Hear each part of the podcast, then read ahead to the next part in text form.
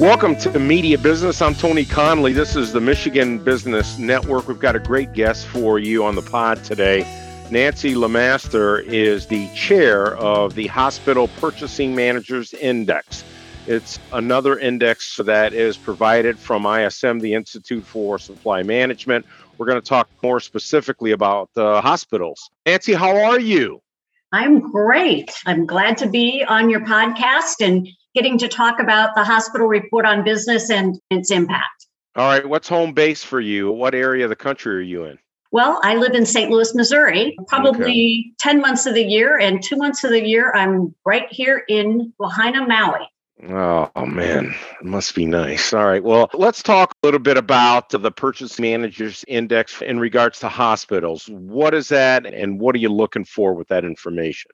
Sure. So the hospital report on business is relatively new. ISM, of course, has done the manufacturing report since the 1930s, and then they added the services. They decided that they wanted to drill into a vertical. So they looked at the impact of the size of the healthcare industry and felt that would be the first vertical they drill into. And specifically, we decided to start with hospitals. So we began gathering data back in April of 2018, and we really brought the index forward once it was fully tested, and we felt it was a good leading indicator in around August of 2020. So, what we're really looking at here is the idea of what is happening on a month to month basis relative to the prior month in the areas of related to volume. So, just like in the other indexes, the hospital PMI looks at business activity, it looks at new orders, it looks at backlog of orders, employment, and then it looks at supply chain specific metrics such as the supplier deliveries, inventory levels, sentiment, etc. And what we're really trying to do is tell a story about what is going on between these two. So, what kind of volumes are hospitals dealing with? And through the panel members, we get comments that give us context about that. And obviously, you know, we are launching this as COVID is, you know, hitting us and really heightened people's interest in what was going on in the healthcare industry. Likewise, the supply chain challenges that we're seeing across all industries are having a big effect on hospitals as well. Well, with COVID and supply chain issues, you've been on a roller coaster ride for a while, haven't you? We really, really have. And we've really seen the evolution of the factors impacting hospitals. So, you know, early on when COVID hit, you know the headline was on the supply shortages the ppe that has kind of stayed constant but over the last 12 months what's really hit hard has been the labor shortages and those have been picked up and so we've really seen this strong volumes going up remaining very very high with challenges in finding labor to be able to manage those volumes before we talk about the specific February report, do you see the labor situation getting better, improving now that we're coming out of COVID? Slightly. And we can talk more about that in the February report because I've got some good mm-hmm. Okay. And what I'm interested to know, and I'm not sure if you have an answer for this, but as you're well aware of, there were a lot of entities, municipalities, companies who fired employees who would not get the shot.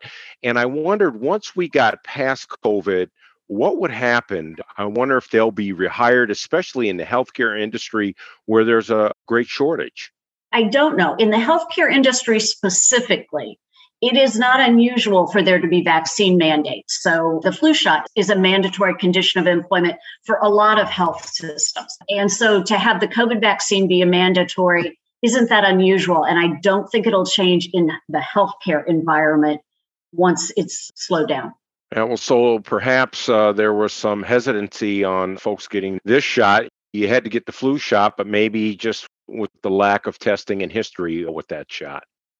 Oh, yeah, I'm sure there were a subset of people that that was concerning. I would be surprised if healthcare systems rescinded the requirement, though, going forward. I think that mm-hmm. every day there's more and more data. And I think that fundamentally the philosophy is we're a healthcare system our employees should be vaccinated to make the general public feel safer. And do you think COVID, the shot is going to be kind of a requirement like other shots for these folks? In many, many systems, it already is. And I think it will remain that way in health. But even moving forward year after year, you think it's here to stay? I do. I do. From what I've heard and seen, yes. Okay. We're talking with Nancy LaMaster, who is the chair of the Purchasing Managers Index. This is a subset from the business report. This has to do with hospitals. We're going to talk a little bit more about the February report when we come back. I'm Tony Conley. This is Media Business, and this is the Michigan Business Network.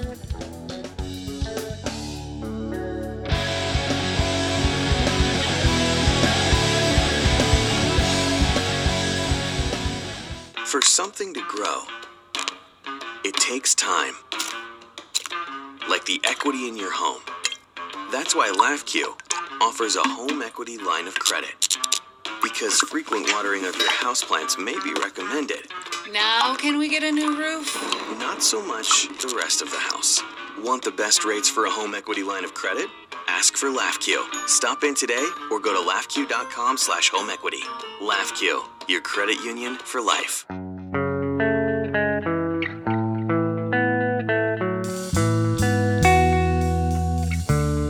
Welcome back to Media Business. This is the Michigan Business Network. I'm Tony Conley. Welcome to the pod. We're talking with Nancy LaMaster, who is the chair of the Hospital Purchasing Managers Index. It's from the Institute for Supply Management and we're going to talk specifically about hospitals. A lot of interest with that here in Michigan, as well as other parts of the country. As a matter of fact, in the area that I'm in, Nancy, near the state capital of Lansing, a new McLaren hospital, brand new, just opened up last week in East Lansing. So I'm sure they'll be interested in the report. And just looking at the report, it looks like you've got some good news. You know, we do. So, one of the things that's always important to keep in mind is this report measures change month to month. So, what we saw in February were a decline in the PMI, came in at 56.9 versus 64.1. That was a 7.2% drop month over month. A big drop in business activity, 20% from 74 to 54. And what we call new orders, which I'll explain in a minute, dropped from 67 to 49. So the story that's telling is that we are starting to see the Omicron variant of COVID loosening its grip a bit. Hospitals are saying, relative to January, which the numbers were at very, very high levels in January of business activity, we're starting to see that back off, which would give us the impression it supports the concept that as COVID patients are able to move out of the hospital.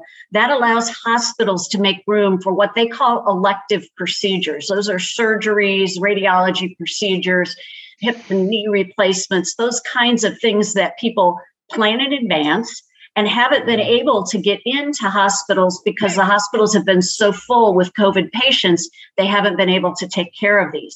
And these have been backing up. So when we look at our backlog of orders metric, at 68.5%. That tells us, just like in manufacturing, there's a backlog of demand for hospital services that the hospitals can't take care of today in their business activity number or in their new orders, which would be their scheduling.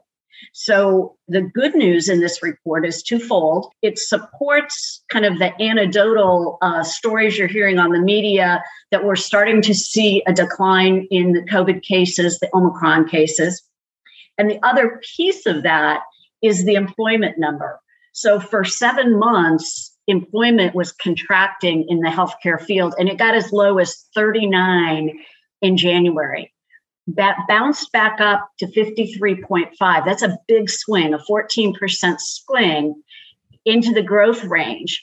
So the comments have led us to believe that two really critical points that the panelists made. One, some of the incentive programs that hospitals are putting in place to retain and attract staff are starting to have positive outcomes. The other was the comment that people are increasingly being willing to come back to work in the healthcare environment. That has a lot to do with getting COVID more under control. So, especially if you think of food service workers and housekeepers and supply chain techs, those people can work in any industry. And so, it takes a level of feeling safe to be willing to come back into the hospital. So, that was some very good news in this February report. Yeah, so even though the PMI number for February was 56.9, the lowest in 12 months, overall the past year it's been near 62%. So it's Oh, been yeah. holding uh, steady. very much so. And like I always tell people, this is a relative metric, meaning there was less volume in February, not meaning that the hospitals had emptied out. They're still very, very full. And you get that in your comments from the panelists that it's trending to have capacity. And that will allow them to get at some of the backlog capacity of people waiting to be served. Nancy, how have the supply chain challenges affected the healthcare field? they have been just brutal. The amount of back ordered product, the amount of time health supply chain professionals are spending trying to source alternate products and make sure they're clinically acceptable is significant. One large system told me they're dealing with over 8,000 back orders a month trying to get Wow. products into the hospital. Do you have a sense of if we'll see improvement in the rest of second and into third quarter? You know, one of the things we look to is we look to the manufacturing report to give us some insight on what's going on with manufacturing capacity. And I'd say that there's some cautious optimism that we're starting to get some of the backlog cleared out, but it's very cautious. We've had so many ups and downs with, you know, a step forward and then two steps back. So healthcare professionals are still building inventory. They are still stockpiling because of the fear that they won't be able to get products. We're talking with Nancy LaMaster, who is the chair of the Hospital Purchasing Managers Index. When we come back, we're going to talk about how the media, how I can be better at covering this industry and covering the numbers that uh, Nancy is uh, so gracious to provide every month via ISM. You're listening to Media Business. I'm Tony Conley, and this is the Michigan Business Network.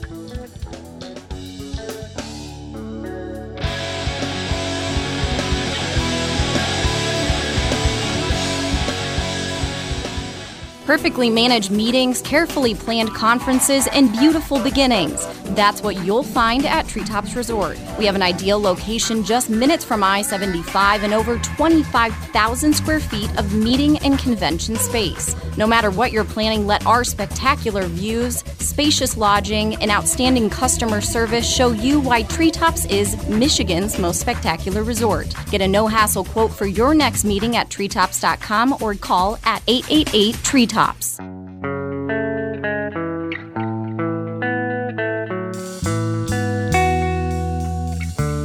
Welcome back to the Media Business Pod. I'm Tony Conley, your host. This is the Michigan Business Network. We're talking with Nancy LaMaster. All right, Nancy, so you gave us all this great information. And what's interesting about this information for me, what I try to learn is how can this help me as a consumer, perhaps as someone who was thinking about having a surgery that he wasn't able to have? And how can this help folks who run hospitals as they try to get the inventory they need, as they try to hire people, as they try to figure out should they have some growth in regards to their facilities?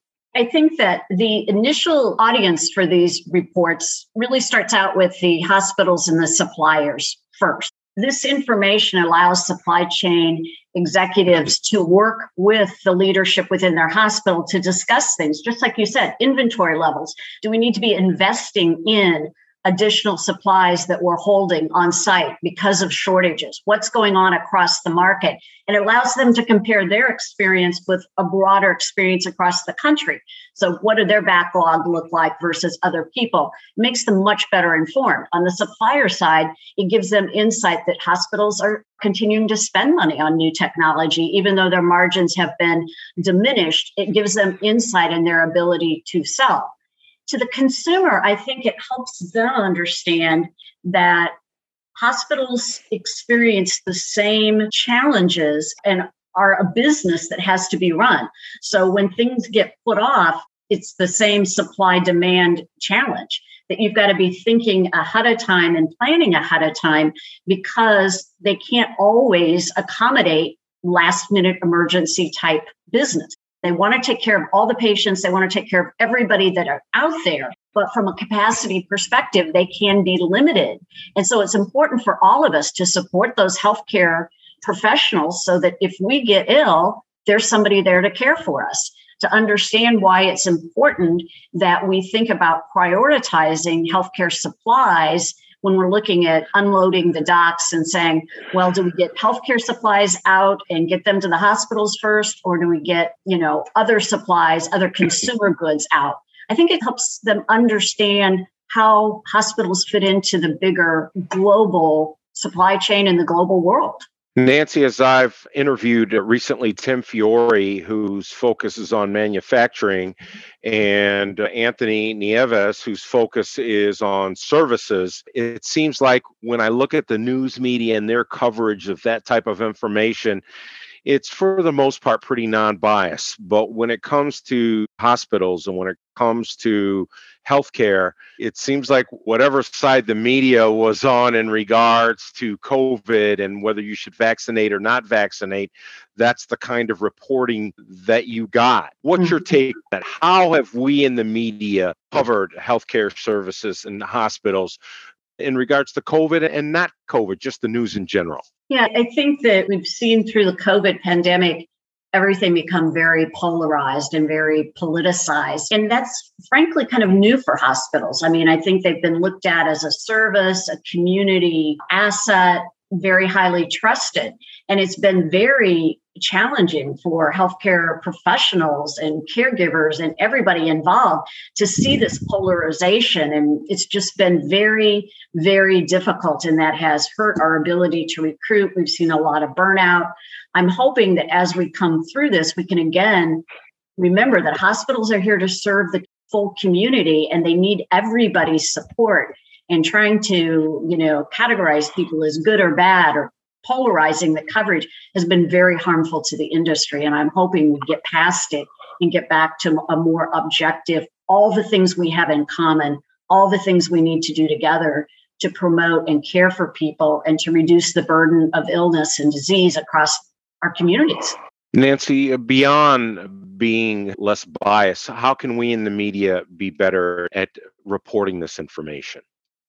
I think by telling the stories that makes it relatable, going beyond the numbers to just talk about the fact that we want to be able to take care of people. We need people to take care of themselves and really kind of personalize and humanize it. I think then people can absorb it better than when we just talk in raw numbers and percentages. I think that's hard to make it relatable. Something you brought up was interesting the burnout mm-hmm. aspect of this profession. I wonder how folks are going to get out of this or get over it. And doing this for two years, I can't imagine just taking a simple little vacation is going to be the end all be all to that. You see those workers able to overcome that burnout and maybe come back to the industry? You know, I hope so. I think that systems are getting much better at providing more mental health care services to people, really trying to build full person care into things but it's going to be very challenging. And we're going to have to really look at how do we make this industry attractive to the next generation so that they'll come in and take on healthcare and be there to serve the community. How do we do that? How do we make it more attractive to young people to go to school and get in the mix? I think part of it is we focus again back on the core mission and what it's like to be in a service industry, helping people, telling the stories of success you know, we talked about healthcare heroes. Well, they're healthcare heroes every single day. And we need to not let go of that story. But I think it's going back, starting young with kids in junior high and high school, getting them interested in the sciences and focus on the positive. We focus so much on the negative. And there's so many good stories and good people out there. And it's just, you know, appealing to people that want something in their life that it's more than a paycheck that they really want to be giving back. We've been talking with Nancy LaMaster, who is the chair of the hospital PMI, which is the Purchasing Managers Index, part of their business report. ISM is the Institute for Supply Management. It's fascinating information, Nancy. We appreciate you greatly. Thank you so much. Thank you. This is Media Business. I'm Tony Conley, and this is the Michigan Business Network.